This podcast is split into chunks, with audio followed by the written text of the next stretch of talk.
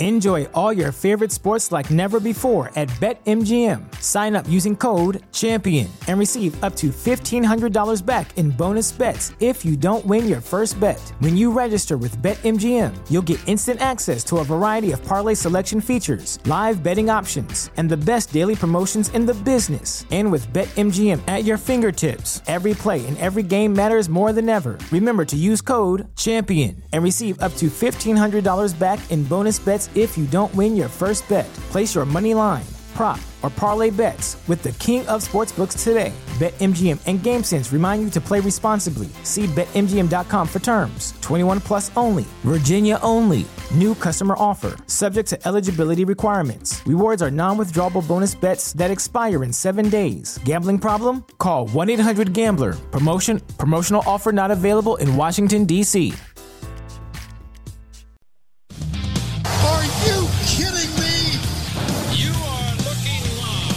Winning cures everything. Now for your hosts, Gary and Chris.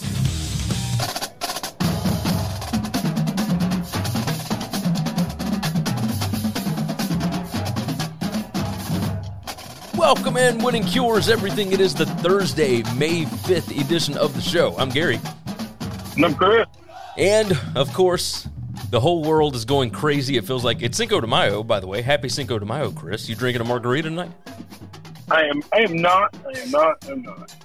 I might have a, a little glass of tequila myself because it's been an absolutely insane week. Uh, one to do with the NCAA and all of the other things that are going on with the transfer portal deadline, but also they are attempting to change some stuff with NIL. They are attempting to change the transfer portal window. Uh, you've got the end of the NFL draft as of this past weekend. Uh, just a lot of news that has been going on this week, and it's been a crazy week at work. I don't know about you, but it, it seems like it's been more insane this week than uh, than usual, which is already always insane. So, are you going to see Doctor Strange this weekend? I'm going tonight. Very nice. Okay, I'm going on Hey, Saturday. you know, you know my boy. You know my boy Fletcher. Oh, I he's, do. He's he's all into this stuff, and he always gets me thinking. And you know, I feed him about three times a week, and and he he, he makes sure I, I have a, a seat at the uh, at the at the movies. Well, very nice, very nice. I am going to Alabama this weekend, and I will be watching it in the IMAX Dome at the McWane Science Center in downtown Birmingham. So I, I went ahead and got our tickets. I, I don't know what a non-X dome is. What is that? So the original IMAXs were the the big curved screens that would like cur- it was almost like a planetarium, and and you would sit I've kind of at an angle. Uh, yep, and you look at the sky. You got it, and that's what this one is. So it it should be interesting. right. I haven't been to one in a while. I think there's one in Nashville, but uh, but there's not I- one here. I got in a conversation with an old friend that I hadn't spoken to in, oh man, I bet 12, 13 years yesterday. Gotcha. And uh, they were telling me that their daughter, who's a couple years older than me, um, lives in Dallas, and she's super excited about the uh, Top Gun movie coming out because they have a 4D theater that is going to be playing Top Gun. And I thought, when is four? Like, hang on, you you have more than three Ds out there, and you can go watch these movies. Like, we don't get this shit. We don't. We can't have that. That's I don't I don't even know what 4D would be. Like I I don't know. Appar- but, but apparently, Top Gun's going to come out in that damn movie theater, and I'm thinking, well, hell, I want to drive to Dallas. that's uh that's I, I got to tell you that is interesting. It's just a scant eight hours away. It's, it's not bad. I mean, Dallas is not far. That's not bad. You you brought up uh, uh, old friends and all that kind of stuff that you hadn't talked to in a while. Uh, I don't know. I you saw this and you commented on it. The SEC coaches having beards. Yeah, did you remember seeing that? Uh, I guess it was last night, and all yeah, the. yeah. I went ahead and put this on the screen here for everybody.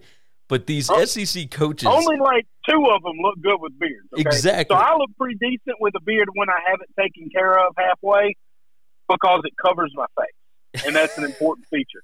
I think a lot of these SEC coaches aren't like horrible looking troll like guys to No. point where the beard kind of hurts them. A few of them few of them it looked real good on.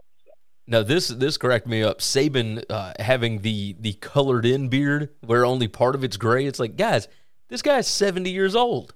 Like, Well, no, the, Saban having the colored in hair made the beard look weird because the Okay. the beard was pretty salt and peppery. oh yeah, The hair, the hair was super brown, and I thought that that's not even like I hate this son of a bitch, and that's not even nice. Okay, Oh, my that's God. not, like you know. That's, I put out that Yeah. I, it looks like I went to high school with a bunch of these guys, but it does crack Oh, yeah. me up looking at this. I mean, yeah, yeah. No, I mean, you know, we at, at our age now, every every guy I know at our age, unless they work in like a professional world where you're not allowed to have beards, which I think those places do. Um, uh, yeah, I don't know a single friend that doesn't have a beard. No, the uh, the Shane Beamer one, you said he looked like Derek Carr. I believe that. He- Brian Kelly, He Silver looks Fox. like Derek Carr. Oh, he he really does. He really does. And and the beard thing kind of brings it out a little bit more because you have to focus on his eyes more. Uh, but That's yeah. That, the eyes and the nose, that that that center area of his face, and the beard is really dark black, and he's got really dark black hair. So, see, Shane Beamer is one of these where the beard really hurts him. Oh, yeah. that's a that's a good looking man. Uh, all right, Jimbo Fisher. a handsome dude, and the beard like really takes away from how of a good looking guy he is. Oh, big time. The Jimbo Fisher one, make he looks like uh, he looks like he works in turf management, like at a golf well, course he looks like he hasn't. You know, nobody's put a comb through that beard in about nine weeks. So, I mean, it Yeah. doesn't help the fact that they gave him a scraggly ass one. See, I'm doing all this out of memory. How was I bad at school? I remember I saw that picture last night at like eight o'clock, and I know exactly what Oh. every one of them look like from memory right now. Oh, yeah. driving down the damn road. How I was think- I a bad student? Bill Connelly, uh, he tweeted out and said Eli Drinkwitz looks like somebody that follows my morning jacket around on tour. oh man, Mike Leach looks like uh, looks like he runs a you know a feed shop. Uh, Well, Mike, Mike Mike Leach looks exactly like a Duck Dynasty guy, oh yeah, and he oh, probably fit 100%. in pretty well with those guys. So and then Mark Stoops, I can't even decide on about Mark Stoops. I mean that is just. Well, so I'm going to tell you this: some of these pictures they did really bad. I know. Look, I know a lot of people like to give Heupel shit. Heupel's not that fat. I'm that fat. Heupel's not that fat. no, no, They no. took they took the shittiest picture. That is a picture my mom would have taken of me and shared it out. Just taking the absolute worst picture you could possibly take of somebody and said, "Look at this. Look at this. That's wrong. no, you That's wrong." you ain't wrong Josh about that. Heupel. Josh Heupel was a, a of chubster, all right, but he, he ain't he ain't that damn fat. Whew. That picture makes him look like he's my size. No, that thing cracked me up. Shout out to uh, SEC football vids on Twitter for that. Uh, that was Yeah, that was that- fun. That very was fun. entertaining. Very Brian entertaining. Kelly was a Brian Kelly was a handsome, handsome, He was. man. Silver Fox, Silver Fox, indeed. Let's uh let's talk about some of the topics for today. Again, it is Cinco de Mayo. So, uh, over the last couple of days, obviously we had the end of the NFL draft, and now you were getting some of the responses, some of the reactions from the current NFL players as to some of the guys that may be coming in to these organizations to replace them. And one of the ones that popped up, you know, we had a press conference with Ryan Tannehill, and Ryan Tannehill said uh, it is not his job to mentor Malik Willis, of course, the quarterback out of Liberty that was drafted by the Tennessee Titans. He said it would be a great thing if he learns from me. This article in USA Today by Ben Arthur kind of goes through it. Uh, first, you know, we we find out that Ryan Tannehill had to go to therapy after the season-ending loss to the Bengals in the playoffs. Remember, the Titans were the number one seed overall. They would have hosted the AFC Championship game if Ryan Tannehill basically doesn't throw three interceptions and, and lose them the game, right? They, they were set up for a trip to the Super Bowl, or at least a good opportunity for it, because they would have hosted the Chiefs. And instead, they lose They, to the they would have Gary. Gary, they would they would have been a massive underdog to the Chiefs. oh, yeah, but they, They at least just they would have had the game at home, at least. That Uh, that, that doesn't matter. And, and playoff football, man, that stuff just doesn't matter anymore. Agreed. What what matters is talent and Ryan Tannehill and this Titans team wasn't the number one overall seed team to begin with. That record was fraud because they got to play three teams that didn't have a quarterback worth an absolute shit. No, no, no. You are not Six wrong times. about that. And now they have out of, Malik out Willis. 16 games, 17 games, they they got to play three special needs quarterbacks. That's just not okay. So here's what Tannehill said. He said, uh, he said that's part of being a quarterback in the same room. Uh, we're competing against each other. We're watching the same tape. We're doing the same drills. I don't think it's my job to mentor him, but if he learns from me along the way, that's a great thing. I don't know. I, it's it's just a little strange, right? Uh, he said I texted Malik right after we drafted him. I wasn't informed of the selection beforehand, but same thing with trading AJ. The team is going to do the best thing that they think is in the best interest of the uh, of the team. I have no problems with Malik. We're looking to add talent and guys that can help us, so we'll add him to the room and go from there. Uh, tell me, uh, I always find it a little weird because this is not the first time that this has happened. I mean, we we've seen this happen multiple, all the way dating back to Brett Favre. Brett Favre did not want the Packers to draft Aaron Rodgers, and and maybe it helped Aaron Rodgers grow a little bit, or maybe it made him uh, that much more of what's the nicest way to say prick? What's it, how, do you how do you say that? Uh, he he's got a chip on his shoulder all the time, right? No, So- but I, but I think he was always a prick. Like I I think that I too. I don't think Favre made him a prick. Like Tom, Tom has got a chip on the shoulder, Yes. but Tom's not a prick. Like, so, but uh, but none of the so Jimmy Garoppolo, obviously one of those guys that I don't know that Tom Brady necessarily mentored him, but it was somebody that Jimmy G could we, learn we from. need to we need to stop. We need to stop. We need to have a semantics lesson right now. Okay, Oh, we go need to have a conversation about words. Okay, mentor. Mentor is mentor is somebody who you spend deep emotional time with, that you listen to and learn from outside of work, outside of your life. Now you're talking about, oh, I want you to mentor me professionally, like in our work. Oh, you mean you want to learn under me? That's that's a. I, I think that's a different thing. Okay, a mentor is somebody who's going to give you life advice and and who's going to teach you things that, that, that are that are outside of the realm of the game and whatever.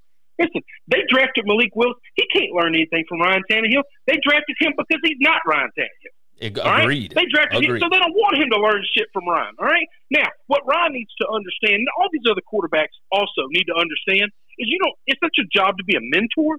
It is your job to be a teammate. Okay. yes. And if you ever go down and or get benched, it is still your responsibility to the team, to the organization, to the fans to make sure that guy behind you is ready for success.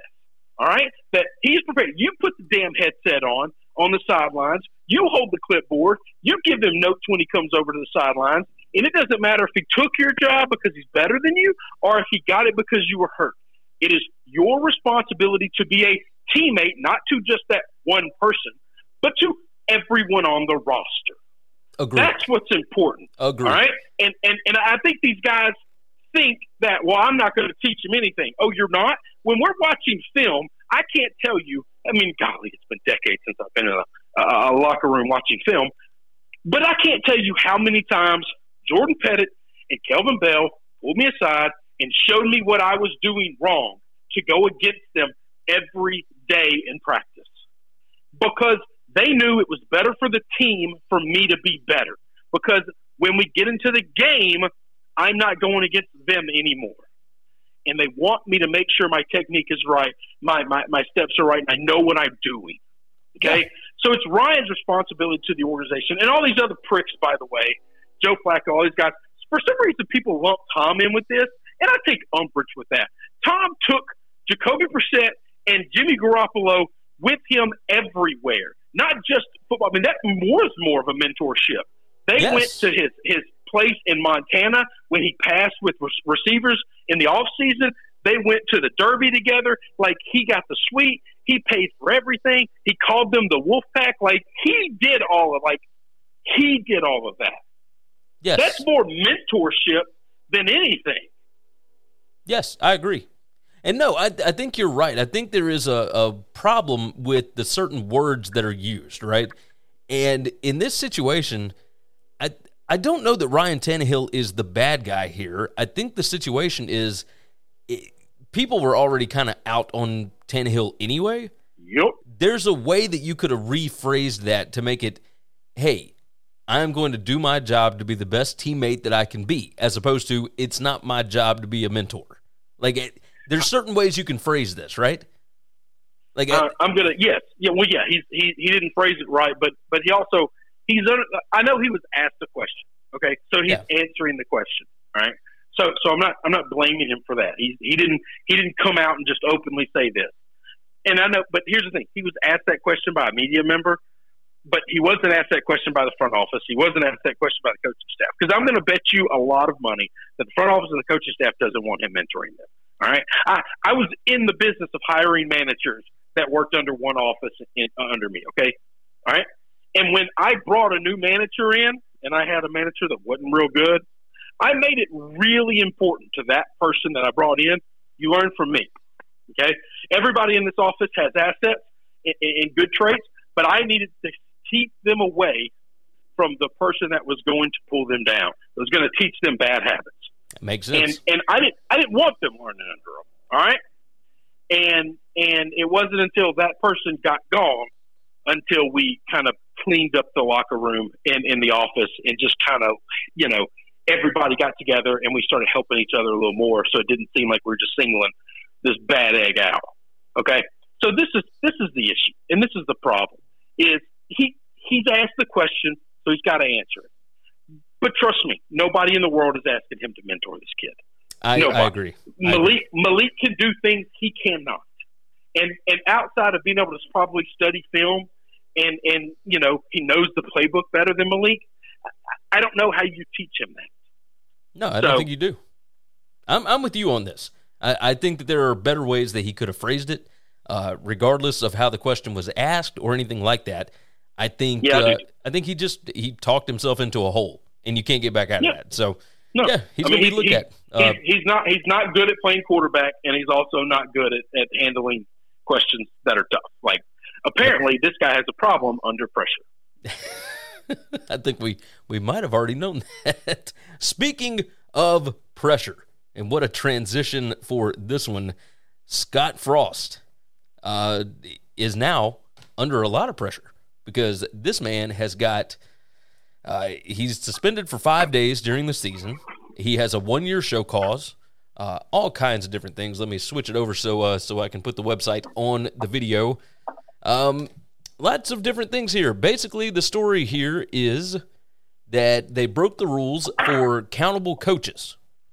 And this was during the 2020 season. So, all these different podcasts and whatnot that came out and had this quick reaction uh, talking about, oh, the special teams were awful last year. And that, this was during the COVID season, the 2020 year. And the guy that was the analyst that apparently was an on field coach was basically an 11th guy as opposed to the 10th guy. Uh, that was John Rutledge, who is a former uh, special teams guy, uh, assistant guy. He's he's covered all kind of different things at Auburn. He was at Ole Miss in like 2007 through 2010, I believe. That was under Houston Nutt, etc. But uh, but the situation here is um, basically he had the guy. Uh, the coach has been fired, by the way. He was fired in January uh, 2021. So before this season ever got going, any kind of practice, whatever, it's a level two punishment for being aware of the violation and not acting. Uh, his suspension will take place at some point during the fall football season. Uh, so the situation here, basically, you can't have uh, more than 10 on field assistants. Only 10 guys are allowed to work with the players. Now, I believe that if you, uh, I believe that this is going on everywhere, right? Like it, it's one of Well, the things. I'm 100 percent positive it's going on everywhere. Well, look at Tennessee. One of the one of the violations that Jeremy Pruitt had at Tennessee was the fact that uh, Phil Fulmer came down as an AD and was watching practice and actually got out on the field and they got like a small reprimand from the NCAA for it. It wasn't anything that was a huge deal uh, because it was a, a one or two time thing. This apparently happened for the entire season. I am certain, like you said, that it is happening everywhere. But if you are a coach that is, uh, one, we know that Frost ruffled some feathers when it came to, you know, uh, all of the we want to play, all that kind of stuff, because Nebraska was ready to just break from the Big Ten for the 2020 season if the Big Ten was not going to play football. All that stuff during the COVID year they were ready to just do whatever. And he might have ruffled some feathers for some other programs, etc. So when people found out about this, it became even more of an issue. I, I don't know that a lot of people are going to get bumped for this, and this isn't like a huge thing. The one year show cause, which most people associate with that, with uh, with being suspended, etc. Uh, basically, all that happens in this situation is the school has to show the NCAA why they want to keep him as their coach, which becomes an even more difficult prospect when you are 15 and 29 in your career at that school, like Scott Frost is. But I'm curious your thoughts here on, you know, was it harsh enough? Was it, you know, too harsh? Was it uh, just? I'm curious what you thought about it. Well, I, I hate these rules, and I hate that. I hate that we have rules that they don't enforce consistently because we know every other team does this. We just know they do, right? I mean, the perfect example, Um, the Alabama national championship uh, game The where they fired Lane Kiffin. So, Yep. A- after the after the first game, the playoff game, they fired Lane Kiffin, and a week later, supposedly an analyst who's never had any contact with the students before is now the OC. No relationship with these guys, but he's going to call plays for them because he knows everything about them and they know everything about them. Yep. um, He yeah, happens to it- be the head just- coach at uh, at Texas now. For those that don't know the Yeah. story, there. so but like it, it's just it's just garbage that they this is why this is why people hate the NCAA is because their lack of consistency with anything.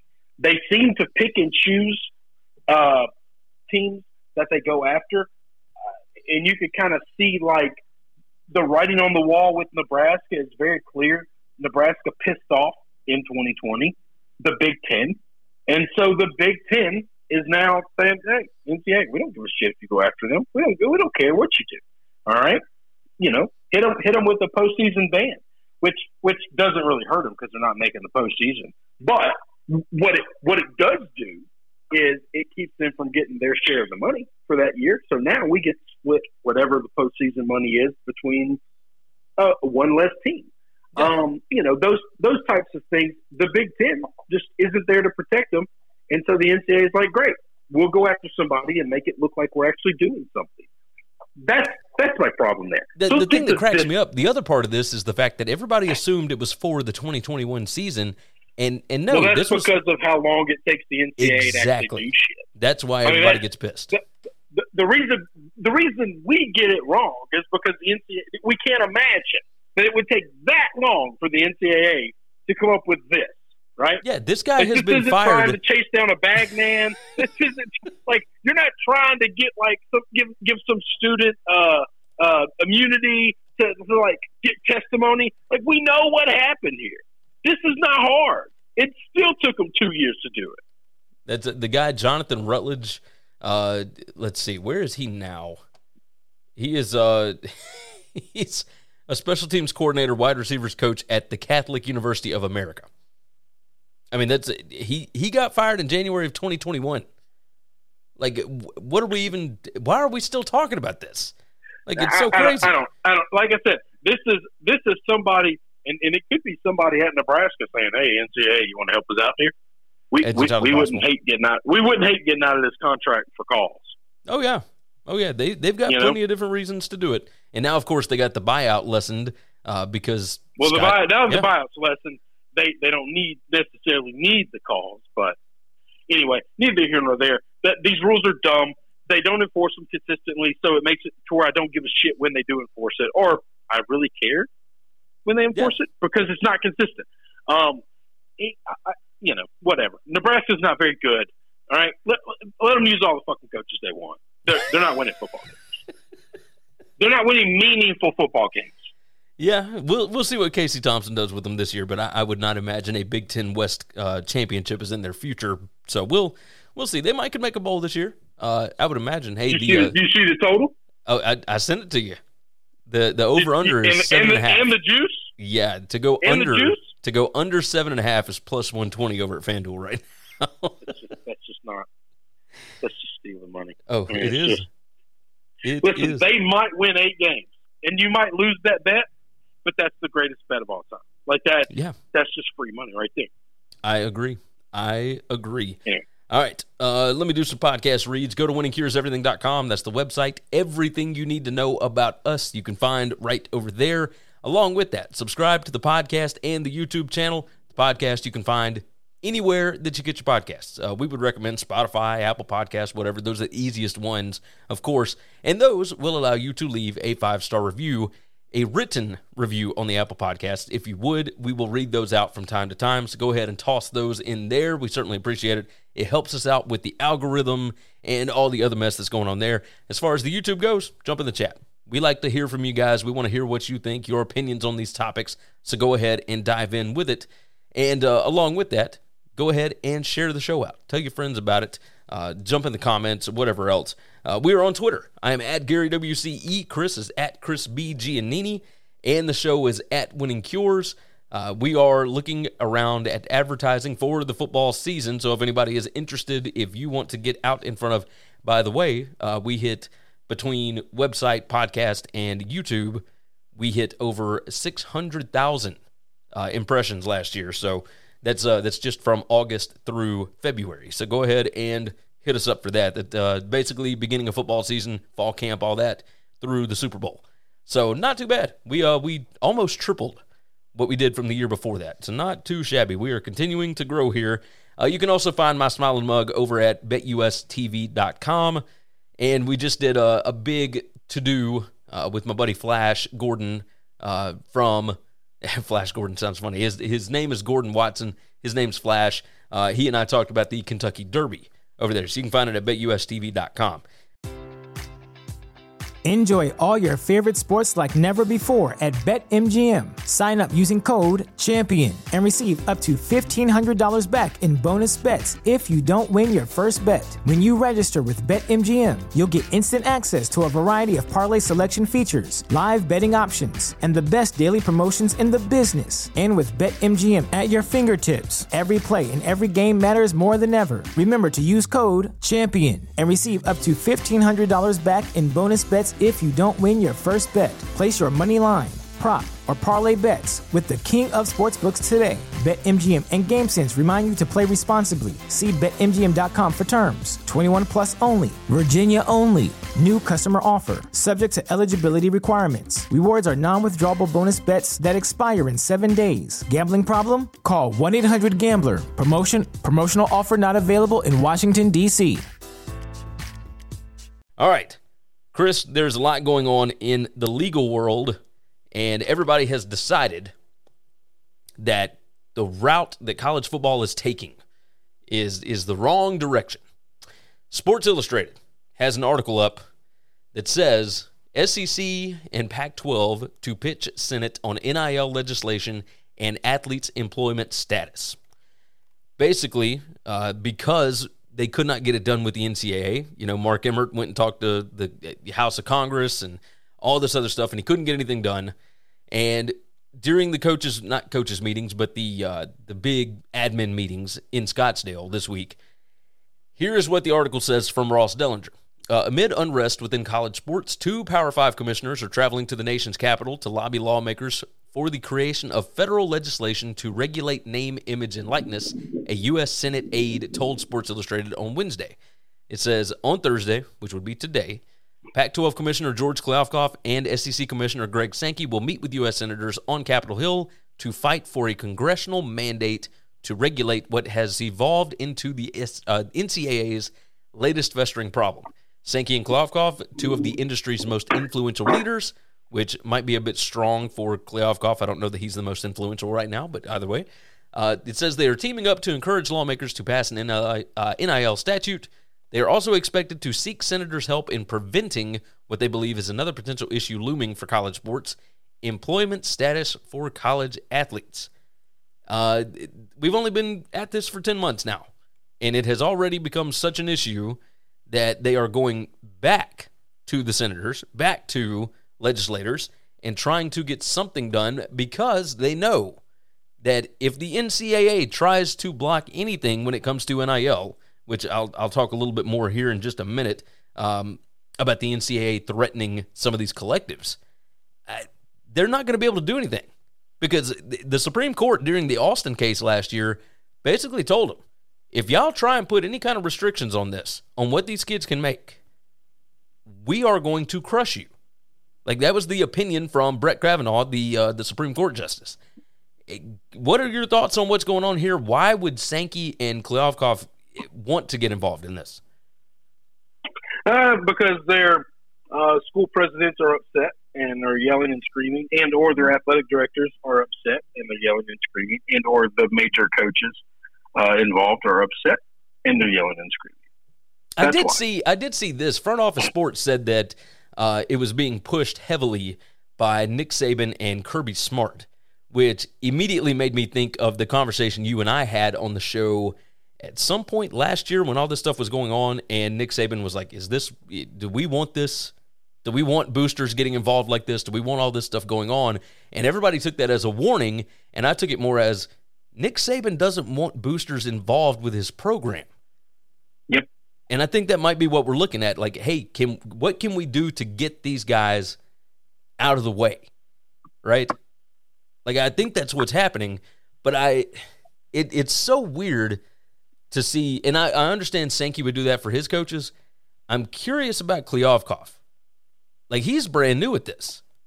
One, what kind of influence is he going to have? And two, uh why who over in the Pac-12 would he be interested in doing this for?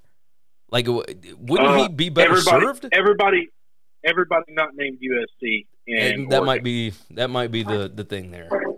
That's, Yeah. that's the issue. He's he's got he's got twelve schools that he has to answer to right now, and two of them are thrilled about this, and the other ten are absolute rip shit pissed.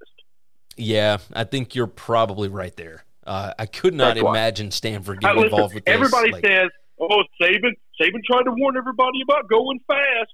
And look, he perfected it. He mastered it. No, he didn't master anything. He gets more talent than everybody. yes, He gets so so now so he just stopped getting big, slow, strong guys and started getting really fast, athletic guys. yes, But he gets more talent than everybody else.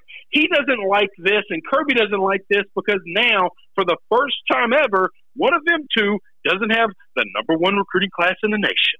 And why is it? Because no matter how much money they throw at people, they ain't getting what A and M's getting. Because until A and M was able to bring it above board, A and M obviously didn't have the system to pay these kids under the table the way Alabama and Georgia were. It's Yeah. not magic, guys. This is not this is not magic. This is not something. They're not wizards, okay? They're, they're just not. All right. Nobody. Everybody can say all they want. Look at how Nick Saban puts guys in the NFL. Okay. Look at how Kirby puts guys in the NFL. Until this draft, Kirby hadn't been the greatest at putting guys in the NFL. We've had three different coaches at LSU, and every one of them put guys in the NFL. All right. Actually, well, we don't I- get I- those types of recruiting classes. I tweeted about that. By the way, did you see that? Uh, No. they they were talking about uh, the number of NFL players that have come out in the last what ten years or whatever it was, and LSU was right up there. It was Alabama, Ohio State, whoever, and LSU. And I Yes, said, we, we, we just put 10, number two out of this draft, 10 players Yes. in the league in the last two years were below 500. Yes. And that's that's what I was saying Okay. is anybody that doesn't think that Brian Kelly is going to kill it at LSU is just fooling themselves. No. Like it's And just- Brian Kelly knew that also. And anybody who's that who's who's upset about that at at at, at, you know uh, Notre Dame and wants to pop shots of well he'll just he'll just get just destroyed by everybody he was getting destroyed by when he played them in the playoffs.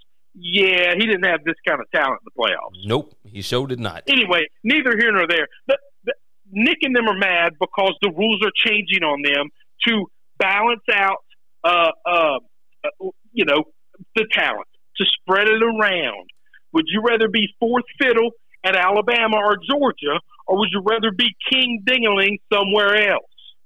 Yeah. This is going to give opportunities to kids to go to schools like Cincinnati or go to Oklahoma State. Because if you're the best player at Oklahoma State, you're going to get a lot of money. You Yes. might be the 12th best player at Alabama.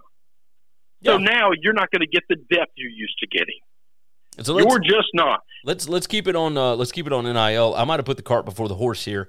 Uh, part of the Okay. reason why I think that that Sankey and Kliavkoff are going to the Senate is because of this other article from Dellenger from the day before. It says Task Force that's, Too Big uh, Money. that's the article I actually saw. Yeah, this one, uh, the Task Force Too Big Money Boosters NIL sanctions could be coming. And basically, it says college leaders are gearing up to issue a warning to hundreds of wealthy boosters who are using NIL ventures to involve themselves in recruiting. Um, basically, they're going after these big collectives, right? What we've got at Miami with John Ruiz and that bunch, what we've got at Texas A&M, what Texas has put together, what it, everybody has been putting together collectives, right? We we see all this, um, but John Ruiz came in, and I don't know that it was in the SEC or in the uh, excuse me the SI article, but John Ruiz, who is the billionaire booster down at Miami, he came out and said, "Hey, uh, I dare you to do something about this." Uh, like we were just talking about, uh, he he knows he would win in court, like because of Yeah. what has happened. He said, uh, John Ruiz said, uh, We feel our platform is the only one in the country that truly would be resilient to any attack by the NCAA because we do have a quid pro quo. The payments are made electronically to them every two weeks. It's a pretty well oiled machine. Um, it, it, the whole thing is just like now that this thing has been opened, how do you put the, as, as Pat Forde says, how do you put the toothpaste back in the tube? I don't think you can. You can't. You can't. You can't. And and this is what I love. This is what I love. Okay, worthless pieces of shit like Mark Emmert does nothing for half a decade or over a decade to fix this problem when it's been looming all this time. And now that it's here, and he has to do something about it, he can't just shoo it under the rug anymore because those damn poor college kids won't just go the fuck away. Okay. Yeah. Now that he has to do something, he's he's acting like, oh my god, I don't know what to do. No, you don't. You don't know what to do. Don't go to Congress and ask them to fix this. Do you see how bad Congress fucks up everything they touch? Oh, yeah. They can't fix this either. All right? You got a bunch of people that are really bad at problem solving who are getting paid gazillions of dollars to problem solve. And they don't know what they're doing. Yeah. No, you're 100% right. They don't know how to. They don't know. How, listen, I love. uh, You know, Wesco talked about. Uh, maybe it was Pat Forde. Uh, talked about. Um, uh, uh, oh God, the BYU coach. yeah, Kalani shit. Sitake. Yeah. uh, Coach Sitake talked about Coach Sitake saying, you know, I ain't never seen 18 year old kids with this much money before. Are we sure this is good for them? Man, they're going to piss it all away and go be broke. So it's better for them to have nothing and just be broke all the time than for you to give them money and them to fuck it off. That's I, I think I think the idea of learning from your mistakes uh, probably better than just never having the opportunity to do anything with it, right? Um, Yeah, these guys are going to make money. That's right. Yes. And that's offensive to a lot of people because they don't like these kids making a lot of money because when they were young, they didn't have a lot of money. Well, yeah, the world is different now. Okay, Grandpa? Moving along. moving You're on- only getting paid a lot of money because you're really good at coaching football. That's the only reason you're getting a lot of money. If you couldn't coach football, you'd be useless to society. yes, yes. Most of these coaches, less than useless. Darren Heitner said in this, by the way, he's a Florida based sports attorney. He said, either you let everyone do it or you enforce the rule.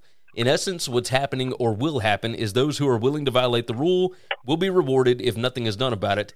Don't have a rule if you're not willing to enforce it. This isn't a matter of them not being able to do something, but will it further open itself to more litigation? Uh, litigation it's probably going to lose. And, and that's the whole point of this, right? They already This is know. what you and me talk about all the time, though. Yeah. Like unenforceable rules, it just enrage me. They Yes. just enrage me. People people make up rules all the time. We should have this rule and we should have that law. And okay, that sounds fantastic. How do you enforce it? yes. What do you do? What do you do when they break it? We're going to have that conversation now about tampering. All right, every coach tampers. Every one of these schools tampers. What do you do when they break it? Do you just take them out back and shoot them? Like what? What are we going to do? Because there's got to hang on, hang, you can't say you want this rule and then not have a plan or an idea for what to do when somebody breaks your rule. yes. I know it's I know it's surprising to these guys who have been in control their entire lives and nobody has ever ever disobeyed them before. But, but somebody might disobey them. Somebody Yes. might break their rule. Yeah. and then they got to figure out what that plan is. Yes, I'm with you. I'm with you. Uh, this let let's take that into the transfer portal. Okay, uh, transfer portal. Uh, colleges and well, coaches for the most part are pushing for the NCAA to uh, to change the transfer portal windows. To it's going to help them with roster management, and and I can understand this. You and I uh, discussed this. I want to say on the last show. It might have been uh, Yeah, maybe was about to last we week. just talked about this, right? Yeah.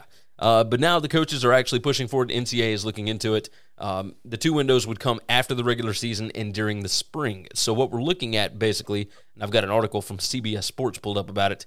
Uh, the AFCA is proposing a set transfer window, and it's going to start basically um, right after the the final week of the regular season, so right after Championship Saturday, and it would go all the way into January. So then you've got at, at one point in early January, like I think right after the national championship game. After that, then you get to focus on uh, National Signing Day because I believe they're going to do away with the early signing period. So it'll work right up until February 1st. You have that time to focus on recruiting like high school players. And then after that, you have, you know, February through and whatever, middle of April, and that's going to be your spring camp, whatever, where you're prepping for that. And then April 15th to May 1st would be another transfer portal window for you to jump in the portal. You don't have to sign with a team at that point, you just have to be in the portal at that point. Uh, there are a lot of player personnel people that are kind of against this because they're they're saying we don't have enough staff to be able to look at the number of kids that are going to jump in at those points. Right? It's going to be kind of insane. But the the difference there is look, one, you guys get paid a lot of money. Okay, you can figure this out. And two is the kids don't have to sign immediately. Like just because they have to be in by April or by May 1st doesn't mean like Jordan Addison got in before the May 1st deadline and he can sign at any. And and Now he will still be eligible. He just had to be in the portal. So I'm curious. Uh, you know, it, they're eliminating the 25 man um, uh, recruiting class for a little bit. Like it, there was a limit on the number of kids you could sign out of high school. Well, obviously, you have a coaching change, something like that. You lose a ton of players in the transfer portal, whatever. You should be able to bring in more than 25 guys. So there, yeah, you got to fill a roster. You do have to Yeah. fill a roster. That's a that's a player safety issue at some point in time. Yes. You got to have guys, yeah, they're they're going to fix that for a little, and it it and may you're, only and you're giving more years. kids a scholarship. So it's not like you're you know Yeah, yeah. No, this is it's a market correction that that will eventually be fixed, etc. But uh, but yes, I'm I'm curious your thoughts here. It, it- do you like these portal windows? I I kind of dig it. I want to have a more Nope. regulated schedule. I like it. don't don't don't have a problem with the schedule. Don't have a problem with with any of that. I, I don't want anybody to be able to stop these kids from doing what they want to do. And and and I'm okay with with a window of time to say, hey, you got to be responsible. You got to be a grown up. By this day, you have to make your mind up if you're going to leave or not. Right, you don't have to leave by then, but you you got to at least let somebody know this is when you're leaving. Um, and I'm okay with that. The school's complaining that they don't have enough. What Nebraska just got in trouble for having too much staff. These guys have way too much staff. Go look at the amount of money and the amount of people that work for these just football only staffs. Please don't tell me you're understaffed. Everybody who works in the private sector of the world that actually has to make something for a living to, to, to like to like get a living is working three or four jobs at one time at all times. And you literally have somebody who just is an is a is an offensive analyst that only handles passing plays. Like that's your only job at most of these things. You're so specialized that please don't tell me you don't have enough staff. I don't want to hear that bullshit. I just don't. Yeah, no, you're you're not wrong. By the way, uh, yesterday, 25 year anniversary of the NCAA uh, being beaten in court because they had capped how much assistant coaches could make. Uh, they got sued in federal court and they lost. So that is why they. Uh, They hang on, Gary. I would like somebody to look up and find a court case that the NCAA has actually won. I don't Okay? know that there is. because one. I don't know that it's ever happened. Which tells me this: sue these motherfuckers because you're gonna win. because they're that bad at everything they do. If that doesn't tell you that this organization should be disbanded, I don't know what else to tell you. They've never won a court case where they've ever been challenged That's what John Ruiz was saying. He said, "Try me." because they're bad at everything they do. And hang on, the reason they're losing court cases is because what they're doing is either unethical, immoral, or against governmental law. Yeah, yeah, that's what they're doing. You're 100 percent right. 100 percent right. I just don't know how these people have stayed in power, and we, we know their names. We know who they are. It's it's certainly something. I, I can't wait to see who the next president of the NCAA is going to be because that is that's going to be one hell of a job. I'm, I'm not. I'm not kidding. I am half. I am half tempted to send send resume in because I'm going to write a hell of a cover letter, and, and I'm and I'm just going to point out all these things that we talk about on the show about how inept they've been and how terrible they've been. How it, it, it, you're not going to select me because I hate you, and I just probably try to bring the place down from the inside out. But I, I'm going to tell you, whoever you bring in, they they do not need. Pat Forde has talked about this and written about this a couple of times now. They just they can't bring in another former athletic director or school president or you know Andrew Luck's daddy. Like they can't bring you can't bring somebody in from the college football committee. Like it can't be somebody who's already in the guard. If you're a member of the country club, you don't need to be the person that gets this job. The problem is, is it's only people in the country club that are making the hire. yeah, But they don't understand if you want to keep the country club and you don't want the country club to go away, then you better bring somebody in that's not a member because they'll be able to walk in, cut all the fat, get rid of everybody that's worthless, and actually try to start doing some good. I think the Pac-12 was a little bit ahead of the curve on this. They they understood this is Yeah. not just the the Well- game has changed, right? George I- I- you, know, you can, had you can go you ahead. can say that they were ahead of the curve, Gary. I don't know that it's ahead of the curve or they were just so far below where everybody else is. Sometimes you've got to hit rock bottom before you say, you know what, we got to do something different. Yeah. And and I think they had hit rock bottom. All right. Oh, they certainly had, certainly had. Uh, but bringing in Kliavkoff, who was at MGM and and all that, who think had he's gonna. Be, I think he's gonna do fantastic. Yeah. Hang on. I He think the no reason experience. Kliavkoff's there. I think Kliavkov is is is there with with uh uh with with Sly is because he's With- the only one that probably has the balls to go do it. uh, probably so he, with Sankey, by the way, uh, Mike's last. Past I'm sorry. Yeah. Sorry. Yeah. Yeah. So, but yes, But- I think you're but- right. But it's because he's the only he's the only commissioner that says fuck it, I'll go. Let's go. Let, and hell, it could have been his idea. Hey, we got to do something, guys. We can't just sit on our ass. Yeah, I don't think you're wrong. I don't know that he was selected, and I don't know if he was asked. I, I, I think it was either his idea or he put himself in that position because that's what leaders do, by the way. Whether they're right or wrong, they at least go out and they lead. Yeah, I think you're right. I think you're right. First guy through the wall is always bloody. He's going to try to do something different, and, and, and, and that means he's going to get beaten up for it. That's just, just did. that's a good transition. Let's talk about something different. Let's uh let's move into the Mountain West Conference. By the way, we'll we'll jump off transfers. Uh, the Mountain West likely to drop divisions by 2025, uh, and this is per da, da, da, Brett McMurphy. I've got the article pulled up here. Uh, it said the Mountain West is going or is giving strong consideration to eliminating divisions for the 2023 college football season. Sources told Action Network. Uh, one source was much more optimistic, indicating it is likely to happen next year. Uh, said we've been talking about it and will continue. Uh, the NCAA Council this month is expected to approve a waiver allowing all leagues to play without divisions but still hold conference championship games. Uh, it will not require teams to eliminate divisions, but it does provide that option. I will imagine we will see more of this. Um, basically, a conference is guaranteed its two best teams in the championship game if it eliminates the divisions. Now, that way they would be better positioned for uh, a CFP berth or a New Year's Six berth or whatever, right?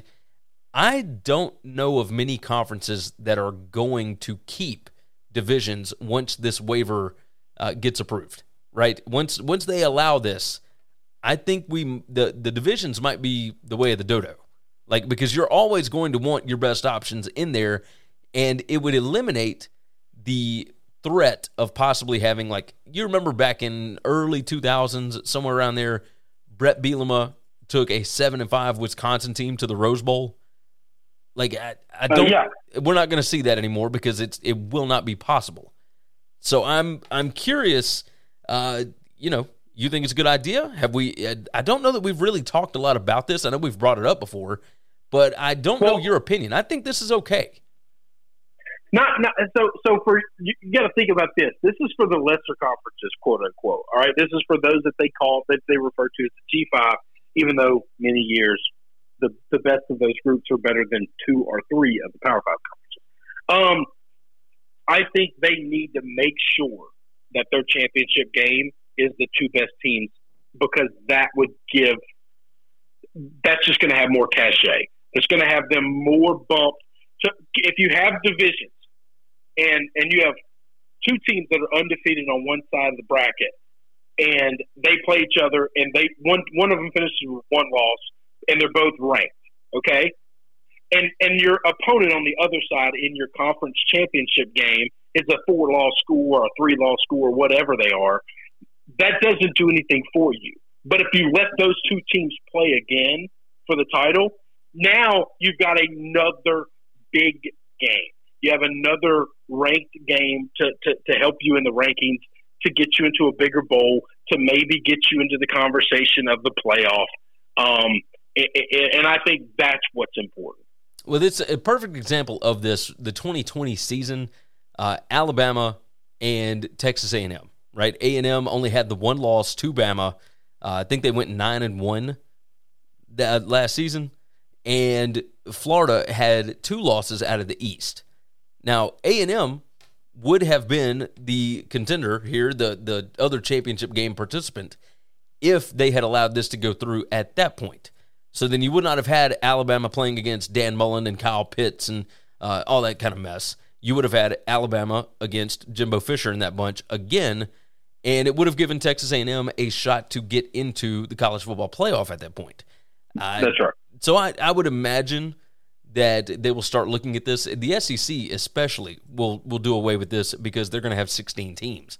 Like you, your entire conference schedule, if you do two divisions, is going to be uh, only against the teams that are in your side. So you're going to have to do something to switch it up, right? And so I'm I'm curious about it. I'm I want to see how it works. I want to see what ends up going on. Obviously, it will eliminate a lot of people early from getting into a championship game, and that part might hurt the regular season a little bit because you you won't have that seven and five Wisconsin team that is playing out the stretch to get to uh, the Big Ten championship game, right? Like uh, normally in that situation, you start out the year three and five or whatever, but then you you hit on a run and you're going through your conference slate, and all of a sudden you've got a shot to get to the Big Ten title game. And, you know you're a seven and five team, but you made it. Uh, you're not going to have those kind of upsets come in anymore, and that that could hurt. But it will give you some significantly bigger games as we get closer to the playoff and and the postseason. So, you know, you got to give a little bit, you got to take a little bit. I hate anything that takes away from the regular season, but I mean, we've already destroyed the regular season as it is. You know, Like- But I don't know. I don't know that these things take away from the regular season, though. Like I hate that you're one and one against the team, and if you win the second time, you're the champion, or you move on, or whatever. I hate that. Yeah, But I understand that that's just a part of it. That's the way it is, and I don't know that that means the regular season doesn't mean anything. Because if A and M had lost that game, then they're probably not that next best team. What if What if Florida is better than them now, and they didn't play each other, and we got a two way tie for that second place team? You Yeah. know, Yeah, you're going to want to let in the team that didn't already lose to the first place team. that is true. Yeah, the tiebreakers are going to be a little so I crazy. don't, I don't think I don't I don't think I don't think this hurts the regular season. All these things that people say this has hurt the regular season. No, no, no, no. What hurts the regular season? It hurts. It might hurt a game in September. Okay. What kills this sport is if you lose in September. You play one of those big one-on-one matchups, and you lose in September. then your chances of making the playoffs and getting in with four teams it drops considerably, and that kills the sport. It doesn't reward anybody for getting better at all, at all. Yeah. eh, Okay. I think you're onto something here. I think I think you're right. I think you're right. So, so, so, so if you lose two games in, in September and October, then then November doesn't matter at all. Now a whole month doesn't matter. Yeah, true. True. So and that's that's so, all So, so who says the the, regular Yeah. season's important? No, it isn't important. If Auburn loses two games in September, then what the fuck's the res- regular season got? The rest of the season's done. And that so again, prime example, Florida last year. They lost that one game to Alabama, uh, lost a heartbreaker very soon after that, and they basically shut it down for the rest of the year. I mean that that team Had did not nothing. try. Had nothing else to play for. Yeah. So, so all those people trying to quote unquote protect the regular season, they just don't understand the mechanics of how the season actually plays out. yeah, yeah, okay. I can I can get with this. Because it doesn't. Because it doesn't protect. It. it doesn't at all. It just protects September. That's all it does. That's a good point. That's a good point. All right, uh, we got a couple more topics that I want to hit on. Uh, transfers. Bru McCoy has transferred to the University of Tennessee. I don't know if anybody really remembers him. He was uh, like a top five recruit. Brother. Yeah, went went all over the place. Uh, well, no, not Colts brother. He's not Colts brother. no, no, no, no, no. He's Oh, from. well, uh, he started at Texas, so yeah, I kind of thought that he was Colts brother. no, uh, they're they're uh, different race altogether, my friend. I haven't Uh. I don't know. No, Bru McCoy is a he was a top five wide receiver. He committed to Well, he's never started a game, right? Uh, he has since, but so he here was his timeline. He Okay. He committed to USC, decommitted, then enrolled at Texas. Never played at say, he started at Texas, right? Yes, he he enrolled at Texas in uh, February, like right after National Signing Day, and then immediate over the summer transferred, and it looked like he was going to go to Oregon for a bit, I believe, but he ended up back at USC. He enrolled there. He played in the 2020 season uh, for a little bit. He was hurt and did not play in the 2021 season, and now he's going to Tennessee. And so uh, this, I mean, he's got first round wide receiver talent, but can he can he get it all put together? You know, coming off injury, coming off whatever. Uh, Josh Heupel's offense will certainly, you know, give him a chance to showcase. So we'll see what happens with that. Uh, the Jordan Addison news right now. Obviously, everybody was pinpointing USC, et cetera. Uh, you and I went back and forth on Twitter and whatnot about, you know, if he doesn't go to USC, then what ends up happening? Uh, I'm curious what the backlash would be.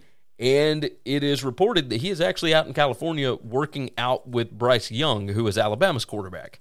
Now, I don't know that that necessarily means anything. A lot of these guys that are from Cali go back after spring practice and they all work out out there with their trainers and specialized guys and whatever, special coaches.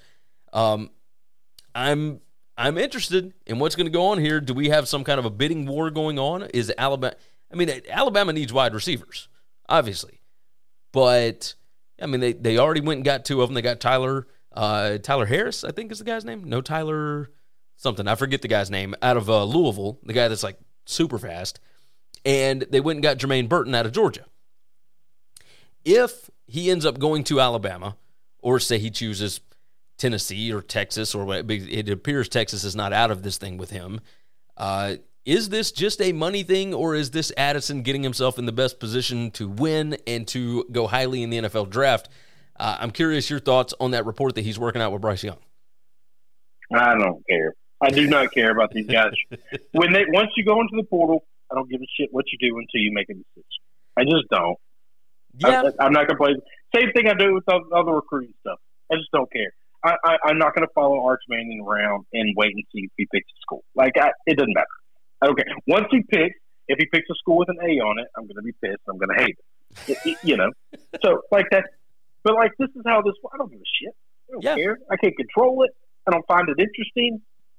it You makes know, sense. I, I can understand that. There are a lot of people that do find it very interesting to see what these guys are going to do. Um, but you know that that's my biggest interest in this. It's not necessarily uh, you know, waiting on his every move to see where he's going to go. My interest is what is the backlash? What does it mean going forward? Will it change anything? I would imagine if he does end up signing some crazy $3 million NIL deal for one year, uh, we will almost immediately see a market correction depending upon what he does during the season. Like Addison was, we, we had six wide receivers go in the first round of the NFL draft, and this guy is the one that won the Biletnikoff for the best wide receiver. Like he's unbelievable. But we have seen guys have really good seasons and then drop back to the pack. If he doesn't play up to that $3 million price tag, then I'm curious what the market correction will be going forward. I, I think uh, we talk about this all the time. That those those two words, market correction, and it's going to happen a lot uh, over the next couple of years with this. Like I don't know that the NCAA or Congress or anybody else needs to do anything with NIL and whatever else with the transfer portal. All this, we will have a market correction eventually. Kids will not be as willing to jump into the portal once a lot of them no longer have a scholarship to go back to school somewhere. Uh, we will not have as many of these NIL deals thrown out when the kids don't play up to the level of money that they've been given. And these billionaire boosters and millionaire boosters are going to think, what am I doing? Why am I giving these kids that haven't proven anything all this money? Right? Like Jordan Addison has proven it, but eh, you know, I'm I'm very I'm curious the direction that it's going to go and what Addison ends up doing. Um, the fact that he was out there working out with the Alabama quarterback, I, I think it might have shocked a few people, but it doesn't necessarily mean anything. So so we'll see what goes on with that. I want to close out with this one, and I will go ahead and pull it up on the screen for everybody. Chris, uh, the tweet says, Justice is not particularly blind. For example, when the Louisiana State University football team loses in an upset, it causes judges in Louisiana to add 1,296 days of punishment to juvenile defendants, including 136 extra days of jail time just because judges are in a bad mood. Have you seen this? The, the guy's name is Ethan Mollick. He's a professor uh, professor at Wharton that uh, is studying innovation and entrepreneurship and ephemeria. Um, it, it's a very interesting study what he has has done, and I don't think it should be super surprising to anybody. But he went through and made graphs and everything else, um, basically about the judges in Louisiana, and basically they're giving harsher sentences after an LSU upset loss, like when they're not expected to lose. When they do lose to somebody they're not supposed to, the the sentencing is is more harsh. I'm curious your thoughts on this. I don't think it's just an LSU thing. This is just the the study that he did, but when I saw it, I immediately thought of you and thought, yeah. "Huh. Like that's this this does make sense to me." Well, it, it, this is this is one of the many, many, many, many huge flaws in our justice system that that is just a problem. That judges who have a biases towards someone or um, a liking towards someone else can can give a harsher or lesser punishment. That is not justice. That is not balanced. That is not fair. Um, and and it's just you just yeah, depending on what you had for lunch, or did you find your wife cheating on you the night before, or did your football team lose a game the weekend before? all of a sudden now affects the life of someone else. Yeah, I've got I've got massive, massive problems with that, but it all stems around the fact, and now we're going to get political at some point, but that it all stems around the absolute corruption and flaws in our justice system that are disgusting and broken. I was a criminal justice major. There's a reason I didn't go into law enforcement. At any time, not, it's not that I was fat and I wanted to be a cop. I would have been the worst cop you'd ever known. But like, I, I just, I, I can't, I can't handle it. I just, I, I, I would put a target on myself and then I wouldn't have made it very long, but because I just can't handle. It, and it's bad rules. It's you're yeah. asking humans. You're asking humans to set aside their humanness, all of their flaws, and all of their personal issues, and make decisions on other people's lives. I don't I don't. I, I just don't handle that very well at all. I think it just goes to prove, you know, it, there are a lot of jobs, a lot of companies that require you to leave your personal life at home once you come into work, and I don't. I yeah, don't but think it's that they easy. all ask you to do that. right, it's not as easy. They don't. There's nothing you could do about it, right? Right. But if Steve Jobs went into work one day pissed off because he found his wife railing some other guy, like that, that doesn't. That, like the iPhone's not going to suck. All right, everybody's iPhone's not going to break, or somebody there's probably not going to get fired because we have hiring laws to protect them from like wrongful termination and stuff. So, so yeah, like you're not going to ruin someone's life because you have a bad day. Alabama loses. You're not going to go to the University of Memphis and ruin someone's life with your shitty job, Agreed. right? I could do a bad job at my job, and I could really screw up something at work, but I'm not going to ruin someone's life. It's just going to be a lot more work for me fixing it. Exactly. This actually ruins people's lives, but they don't give a shit because the people coming through their courts, most people don't care about. Yeah, it's it's a shame, uh, but I am glad that somebody you know went through and Yeah. and actually you know studied it. Uh, his Well, in Louisiana, tweet. listen, let's let's not get this wrong, okay? Louisiana is is kind of in the conversation with one of the most corrupt states in the country Oh, with most how certainly. things, uh, like how business is done. I mean, right? dating all the way From back a to Huey governmental Long. standpoint. Yeah, all that. Yeah. Yeah, Uh, the, so the, the follow up tweet here. doesn't surprise me at all. Uh, the follow up tweet said judges with degrees from the losing school were especially harsh in uh, sentencing the next day. And, uh, and it said, in answer to the question uh, in the thread, it's not a correlational paper. It shows a casual relationship between judges' mood and sentencing. Uh, And then he goes through, you can go through and read it. Uh, the guy's name, again, Ethan Mollick. You can follow him on Twitter at E M O L L I C K. Uh, really interesting stuff. I mean, it's it's a really interesting. I, I tweeted it out.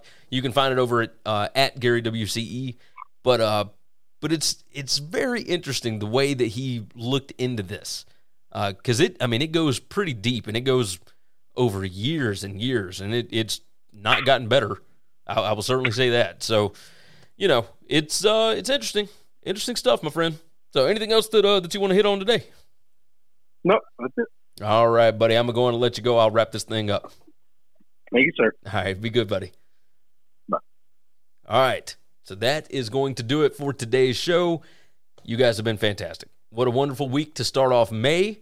The weather has been pretty beautiful for the most part all week. And now, of course, we've got severe thunderstorms and all that kind of stuff going on outside while recording this. So, uh, with that said, we're going to jump out of here. You guys subscribe where you need to subscribe. Go visit the website. Again, if anybody's interested in advertising and all that, you can reach out to us. You can follow or find me on Twitter at Gary WCE.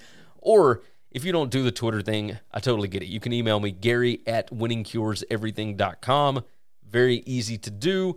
Again, the impressions last year went through the roof during football season, and we are prepping for that. We're starting our college football previews on Monday starting off with the MAC East. So hopefully you guys are ready for that.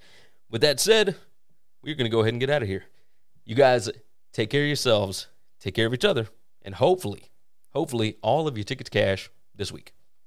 Thanks for checking out Winning Cures Everything. If you want to keep up with us, hit subscribe on YouTube or your favorite podcast app. Visit the website at winningcureseverything.com, or you can like us on Facebook or follow us at Winning Cures, at Gary WCE, or at Chris B. Giannini on Twitter. Share out the show, leave a nice review, and make sure to comment and tweet at us.